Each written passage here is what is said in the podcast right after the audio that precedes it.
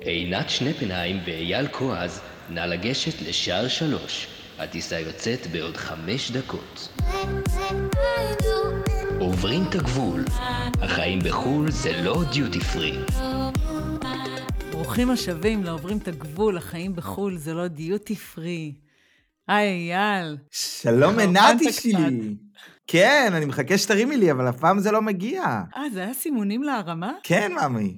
שמה לה שתרים, תרים, אבל זה יבשושית. לא הרמות, ולא נעליים. אז מה חשבת, שיש לי התקף אפילפטי? לא מה שאני פה. זה היה נראה ככה. נכון? טוב, לא עזר בכל זאת. לא נורא, תציג לנו את השאלה. כן, ישר, קצר וקולע. בדיוק. גם ככה השאלה היום מעצבנת. נכון. אז השאלה היא, איך המצאתם את עצמכם מחדש? מה זה שאלה מעצבנת? אין דברים כאלה. אני חושבת שאני רואה את השאלה הזאת כמעט כל יום בפייסבוק. מישהו או מישהי שואלת איך המצאתם את עצמכם מחדש, איך המצאתם את עצמכם מחדש. יש משהו קצת מרגיז בשאלה הזאת, ומצד שני, כאילו אני מאוד מבינה, כי זה אחד הדברים, זה בעצם כל הרילוקשן, זה בעצם כל השנים שאנחנו פה, אנחנו ממציאים את עצמנו מחדש. אין רגע דל.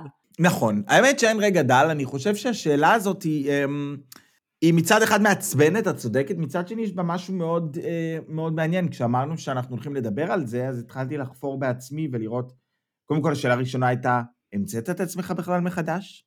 זאת אומרת, כולנו בתור בני אדם, אנחנו כל הזמן מתפתחים, ואז בעצם המעבר שלנו למדינה אחרת, כבר המצאנו את עצמנו מחדש.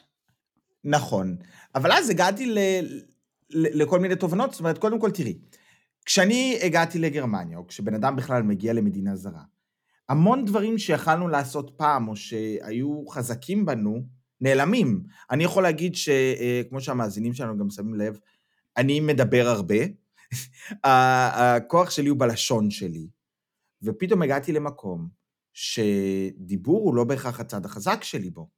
זאת אומרת, הדבר היחיד שהיה לי, באמת, זאת אומרת, תמיד הייתה לי לשון חדה, ידעתי להגיד את דעתי, ופתאום אני לא יכול לעשות את זה. אני חושבת שאחד הדברים בזה שאתה לא יכול לדבר, זה גם התחושה הנוראית הזאת שיש, שאם אתה מדבר, אז אתה נשמע לעצמך בראש טיפש, ואתה לא מצליח להגיע לרמת האינטליגנציה שאתה רגיל להיות בה, כשאתה נמצא בישראל ואתה דובר את השפה שלך. אז זה כבר שלב שמאלץ אותך להמציא את עצמך מחדש. נכון, אבל הבעיה יותר קשה, היא שכשאנשים מסתכלים עליך ואתה מדבר, פתאום אתה מרגיש שהם מדברים איתך, כאילו אתה פחות. זאת אומרת, זה גם איך שאתה בא לידי ביטוי בעיניים של הבן אדם שעומד מולך. ולהמציא את עצמך מחדש, זה לא רק במונח של עבודה, שזה כאילו הדבר האובייס. אני לצורך העניין בארץ, משהו לא מתאים לי, אני מתקשר, אני מתלונן. כשהגענו לגרמניה, פתאום שהיה לנו בעיה עם האינטרנט, עם הטלפון, עם כל מיני דברים כאלה. אני רציתי ללכת להתקשר ולדבר, ולא יכולתי. ופתאום הייתי צריך למצוא דרכים אחרות להתבטא בהם. רובן היה צריך לעשות את זה בשבילי. ומהר מאוד הבנתי שזה לא, כאילו, איך אני יכול לעשות את זה? אז לצורך העניין, בכתב, הייתי יכול לכתוב, לבקש מרובן שיעבור על זה, אבל לכתוב מה שאני רוצה. אתה יודע, אני מקשיבה לך, ואני חושבת שרוב האנשים שמקשיבים לנו חושבים שהשאלה, איך המצאתם את עצמכם מחדש, זה יותר תקף למקום עבודה, אבל אני חושבת שהמשמעות של השאלה הזאת היא הרבה יותר עמוקה, ויכול להיות שאולי בגלל זה היא מרגיזה אותנו, כי להמציא מחדש בעצם בכל תחום שאנחנו נסתכל עליו ברילוקיישן. זה גם במקום של הניסויים אנחנו צריכים להמציא את עצמנו מחדש, גם עם חברים אנחנו צריכים להמציא את עצמנו מחדש, גם במקום של העבודה, זאת אומרת, אנחנו לאורך כל, אתה יודע, זה מחזיר אותי לפרק עם עדי שילון, שכשאנחנו דיברנו, אז מה את עושה שם כל היום?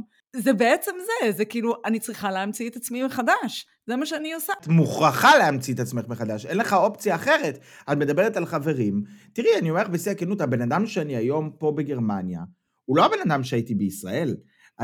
פתאום אני הישראלי, הזר, המשוגע, גם בארץ אני המשוגע, אבל אחרת, אתה צריך להמציא אישיות אחרת, אתה צריך לבדוק איך אתה ניגש לאנשים אחרת, אתה לא יכול להיות מי שהיית לפני זה, אתה חייב להמציא את עצמך מחדש, אין לך הרבה אפשרויות, גם ברמה המקצועית לצורך העניין, התחלתי בתחום של התקשורת, של הטלוויזיה, והתחלתי באמת לעשות תוכן, ובאיזשהו שלב הרגשתי שעם השפה, ועם מי שאני ומה שאני מביא, אני מגיע לאיזשהו תקרת זכוכית.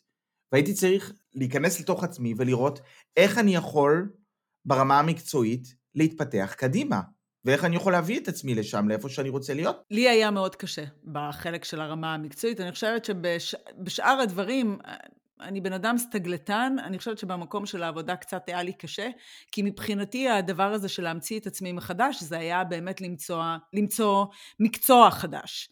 אז לא יכולתי לעסוק במה שאני עסקתי בישראל, שזה היה בפרסום, פה לא קיבלו את הקורות חיים שלי, ואני זוכרת שאני ממש ישבתי עם עצמי, ואני עברתי עבודה, או מקצוע, כדי לנסות להבין, זה מושך אותי, זה לא מושך אותי, וגם כל הזמן אני אמרתי, אני בחיים לא אלמד בגרמני, די, כבר למדתי בישראל, יש לי תואר, יש לי כל מה שאני צריכה, יש לי ניסיון, יש לי מכתבי המלצה, כאילו, למה אני צריכה לטרוח עכשיו לעשות את הכל עוד פעם מחדש פה? ואני זוכרת שכשאני ישבתי ואני עשיתי עבודה עם עצמי, אז אמרתי, טוב, אולי אני אהיה מעצבת חלונות. וואו. טוב, אולי אני אהיה פיזיותרפיסטית, והגשתי מועמדויות, אל תסתכל עליי ככה. פיזיותרפיסטית? היית עושה מסאז'ים? התקבלתי לשלושת הבתי ספר הכי טובים פה בכל לפיזיותרפיה, לשלושתם. די. היו דברים כאילו שאני חשבתי, אוקיי, גם לעיצוב חלונות, דרך אגב, עיצוב חלונות ראווה, כאילו אני שלחתי מלא קורות חיים. שזה מגניב. נכון, אבל עדיין כל פעם הייתי צריכה לחשוב, רגע, אבל זה מה שבא לי להיות, זה מה שאני רוצה לעשות. כי פה נכנס עוד אלמנט, פה נכנס האלמנט שאתה צריך לחשוב, זה לא רק מה אני רוצה לעשות, זה גם מה אני יכול לעשות, על זה דיברתי מקודם, אני הגעתי למצב שאני אומר, אוקיי, בתחום התוכן הייתי אסיסטנט, הייתי עורך צעיר, ואז הגעתי לנקודה שכדי להתקדם הלאה, הייתי חייב את השפה כדי לעשות תוכן, ולא הייתי מספיק, השפה שלי לא הייתה מספיק טובה כדי להגיע לאן שרציתי. ואז הייתי צריך לעשות פנייה חדה ימינה, ועברתי לתחום של קומרשל, ועשיתי עוד פעם פרקטיקה, והשתפשפתי בתחום שהוא יותר מספרים, ופחות עניין של תוכן, כדי שאני אוכל אחרי זה לחזור כמו שעשיתי. אני חושבת שההבדל ביני לבינך, זה שאתה התחלת את הקריירה שלך פה בגרמניה. אצלי זה היה, הקושי היותר גדול, זה למה בעצם אני צריכה להמציא את עצמי מחדש, אם כבר הייתה לי קריירה בישראל. ואיך מסבירים את זה לעצמך? זה הקושי, זה הדיסוננס, אני חושבת שבגלל זה אני גם התפרסתי על כל כך הרבה מקצועות, והגשתי כל כך הרבה מועמדויות, והתקבלתי לפה, ושום דבר לא ריצה אותי, כי אני חושבת שבראש שלי, זה למה פאקינג אני צריכה לעשות עכשיו את הפשרה הזאת? למה אני צריכה להמציא את עצמי מחדש?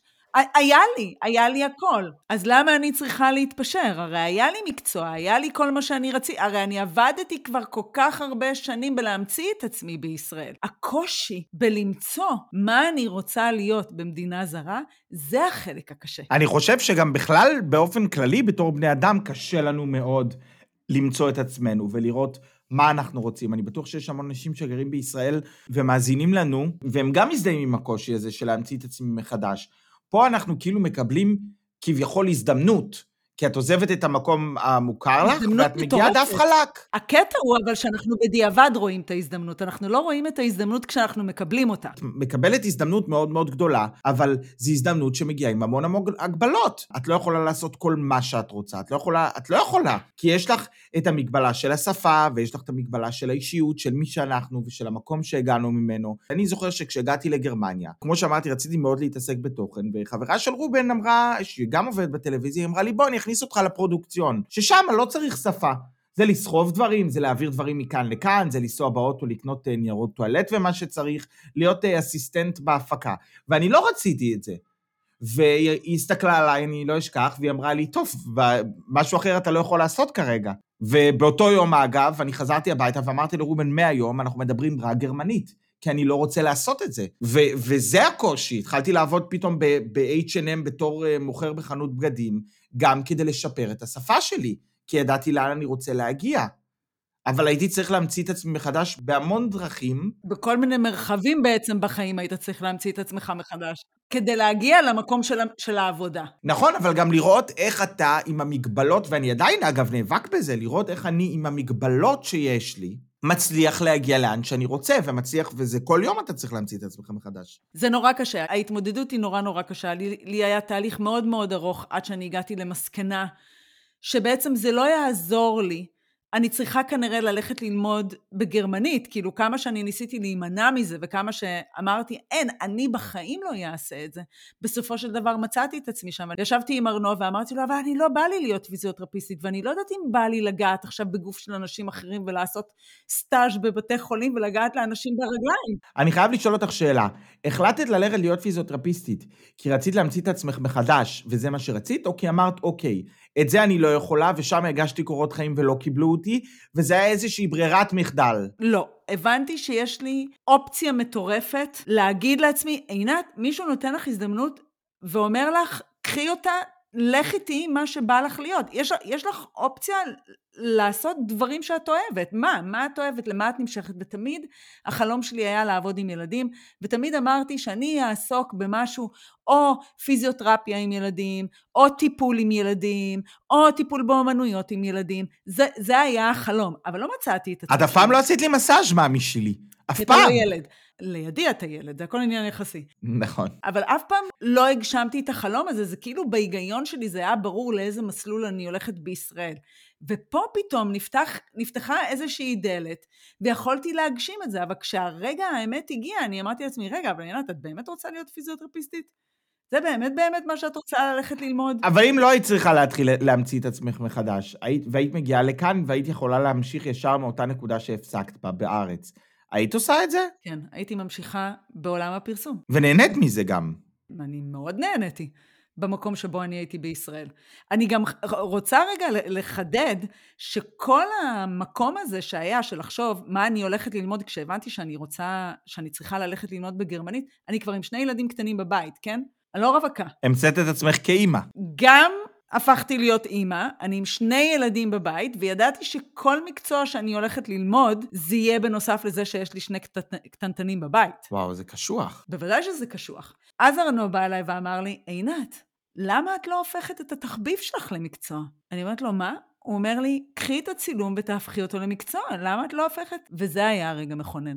איזה יופי. אז הלכתי ללמוד. שמה גם חשוב לציין בנקודה הזאת, כשאת מדברת על ארנו, צריך הרבה מזל גם לראות שהפרטנר שלך דוחף אותך, כי אני יכול להגיד שרובן גם מאוד מאוד דחף אותי לעשות את מה שאני רוצה, ואם רובן וארנו לא היו אומרים לנו, תלכו ותעשו, אני עבדתי כבר והלכתי לעשות עוד פעם פרקטיקה בתחום של קומרשל, ואם רובן לא היה שולח אותי והיה אומר לי, תעשה את זה, עם הכסף אנחנו נסתדר, ואם ארנו לא היה אומר לך, תלכי ותקחי את הצילום, אז אני לא יודע אם באמת היינו מצליחים להצליח בתהליך הזה, זה תהליך שאתה צריך בו תמיכה מאוד חזקה של הסביבה ושל הבן זוג שלך. נכון. אבל זה לא שהוא אמר לי ללכת לעשות את זה, אני חושבת שזה צריך להתחיל קודם כל אצלנו הרצון וההבנה, שאנחנו רוצים לעשות את זה, ושאנחנו מסוגלים לעשות את זה, כי אם ההבנה הזאת היא לא קיימת, שאני מסוגלת, אני מסוגלת עם שני ילדים בבית, ללכת ללמוד, וזה מה שאני רוצה, ואני רואה את זה כהגשמה עצמית, זה לא יעזור כמה הבעל שלי ידחוף אותי, זה לא יקרה, אוקיי? זה צריך לבוא נכון. קודם כל ממני, נכון. אני צריכה קודם לגייס את הכוחות בתוך עצמי ולהבין, עינת את מסוגלת. כי בראש שלי זה היה, אני לא הולכת ללמוד בגרמנית, כי אני לא אהיה מסוגלת ללמוד בגרמנית. אבל כשהראש נפתח, ואתה עושה איזושהי עבודה בראש, ואתה אומר, רגע, מה זאת אומרת? אני מסוגלת להכל, אני מסוגלת ללכת לעשות מה שאני רוצה. אז זה קורה, אז אתה גם פתוח, אתה פתוח לשמוע לאנשים אחרים ולשמוע לעצות. זה הרגע שעושה את כל השינוי. מה היה הרגע שבו הבנת שאת חייבת להמציא את עצמך מחדש? זאת אומרת, היה איזה רגע כזה? עם שני ילדים בבית, אני לא רגילה לא לעשות כלום. אני בן אדם מאוד של עשייה, אני בן אדם של התפתחות, אני בן אדם של צמיחה, אני באופי שלי אני כזאת. ואני חושבת שבשנים הראשונות אני מאוד נהניתי מהלא לעשות כלום, עולם הפרסום בישראל, שזה בערך 100, אני ירדתי לאפס, פה, בגרמניה. נכון, נהניתי בהתחלה מהשקט, ובאיזשהו שלב נהניתי מהילדים שהם בבית, אבל בגלל שאני בן אדם שרוצה יותר בשביל עצמו, הרגשתי שאני, אוקיי, מיציתי, הבנתי את הרעיון של כל התינופת והבלגן בבית בשני ילדים קטנים, עכשיו הגיע הזמן שהם ידברו עם אנשים בגיל שלהם ובגודל שלהם, ואני צריכה להתחיל לפתח את עצמי.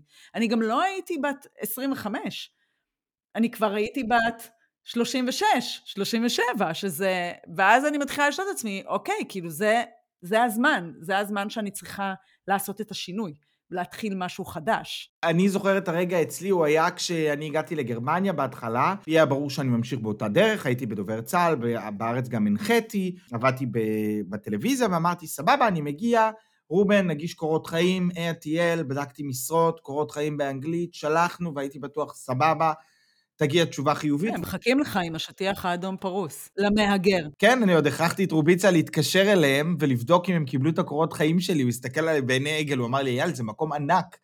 אמרתי, תתקשר ותראה אם הם קיבלו את הקורות חיים שלי, ואם זה הגיע, מביך לגמרי היום.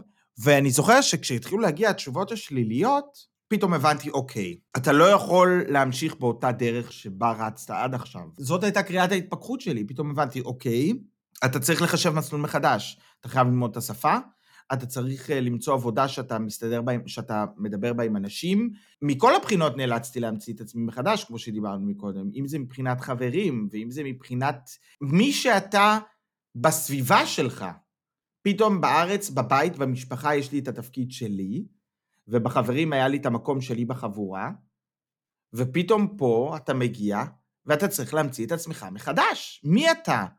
איפה אתה בתוך המערך החברתי? איפה אתה בתוך המערך המשפחתי? זה גם במערך החברתי בעבודה, זה גם לדעת איפה המקום שלי, איך מתנהלים, התרבות היא אחרת לגמרי במקומות עבודה.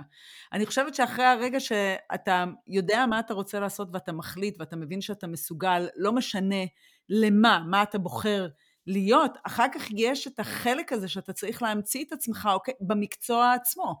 גם אם אני למדתי את הלימודים 3 שנים, ולמדתי צילום ועיצוב גרפי, כשאני סיימתי, נאלצתי לראות איך אני מתחילה. מה זה איך אני מתחילה?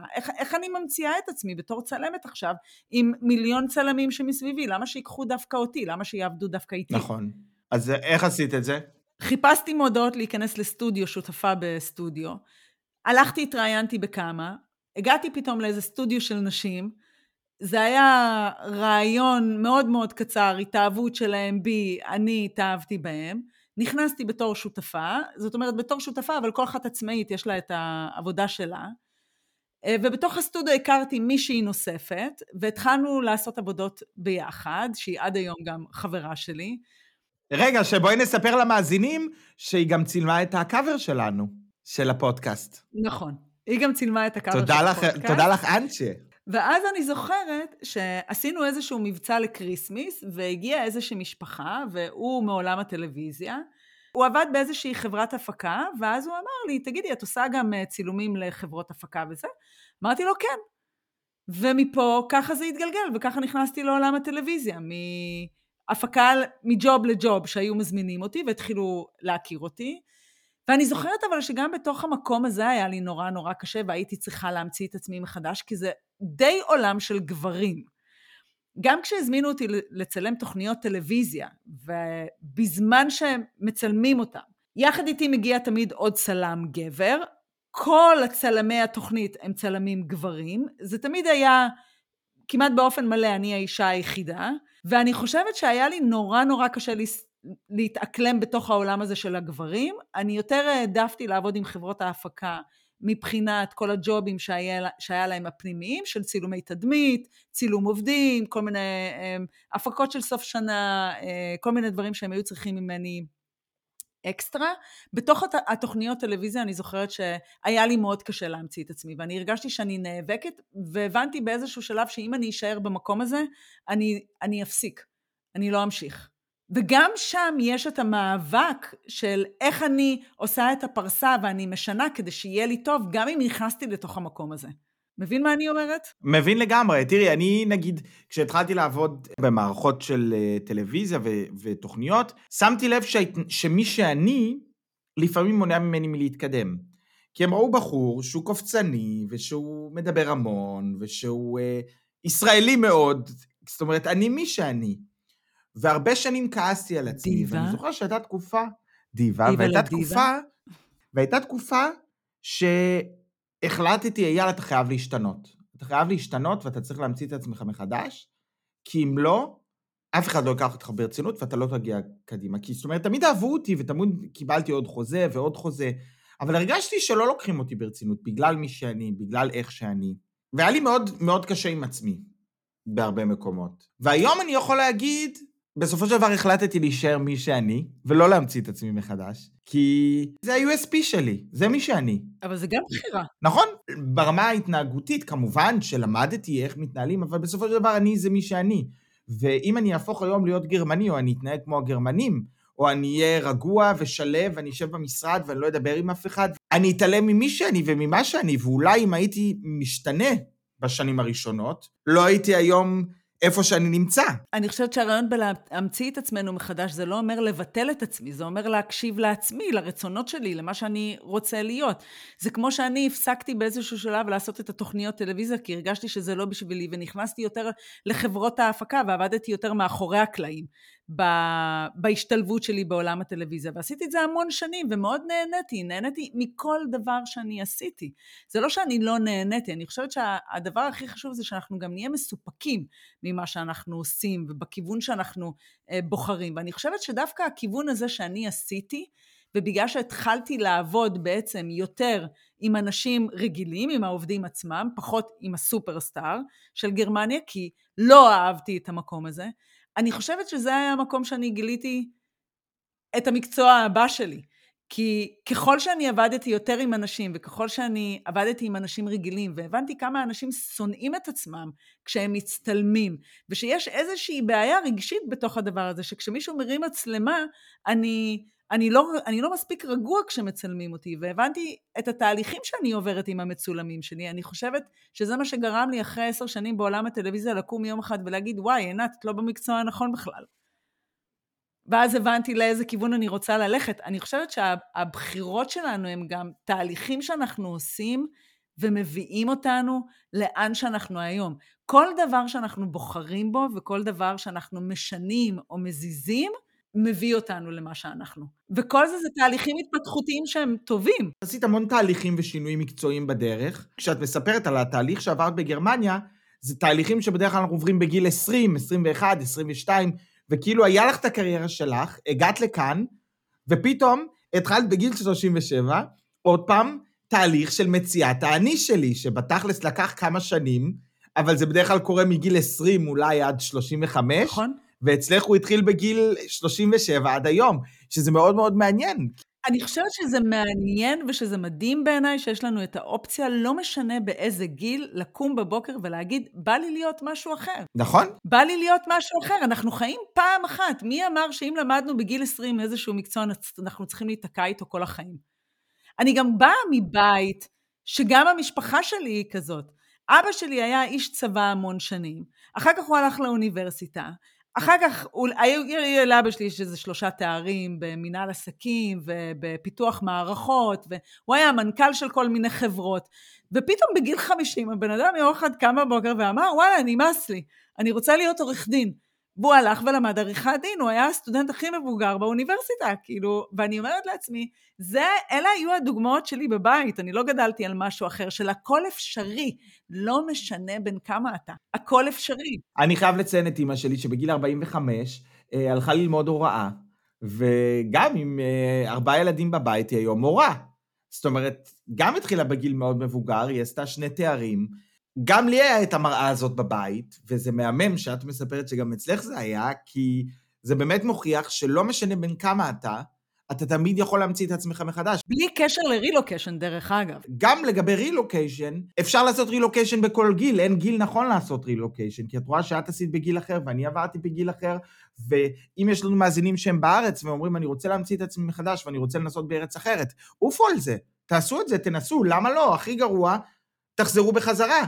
זאת אומרת, אין פחד בלהמציא, כמובן שזה תהליך, וזה משהו שצריך לקחת בחשבון, אבל אפשר בכל גיל להמציא את עצמך מחדש. אני רוצה להגיד משהו ככה, לפני שאנחנו מסיימים. השבוע מישהו כתב לי בפייסבוק, שאני לא מחוברת לגרמניה, ושאני רוצה לעבוד רק עם ישראלים, והוא לא מבין מה אני עושה פה בכלל, ולמה אני בעצם חיה בגרמניה. אז אני רוצה להגיד באמת, לכל המאזינים שלנו, תעמדו מאחורי הבחירות שלכם, ואם אתם חושבים שהבחירות שלכם הן נכונות, הן בחירות נכונות, וזה לא משנה כמה אנשים ימתחו ביקורת או ישפטו אתכם על הבחירות שלכם, שבעיניהם הבחירות האלה לא נראות להם מספיק מוצקות, או מספיק בסדר, או מספיק נכונות.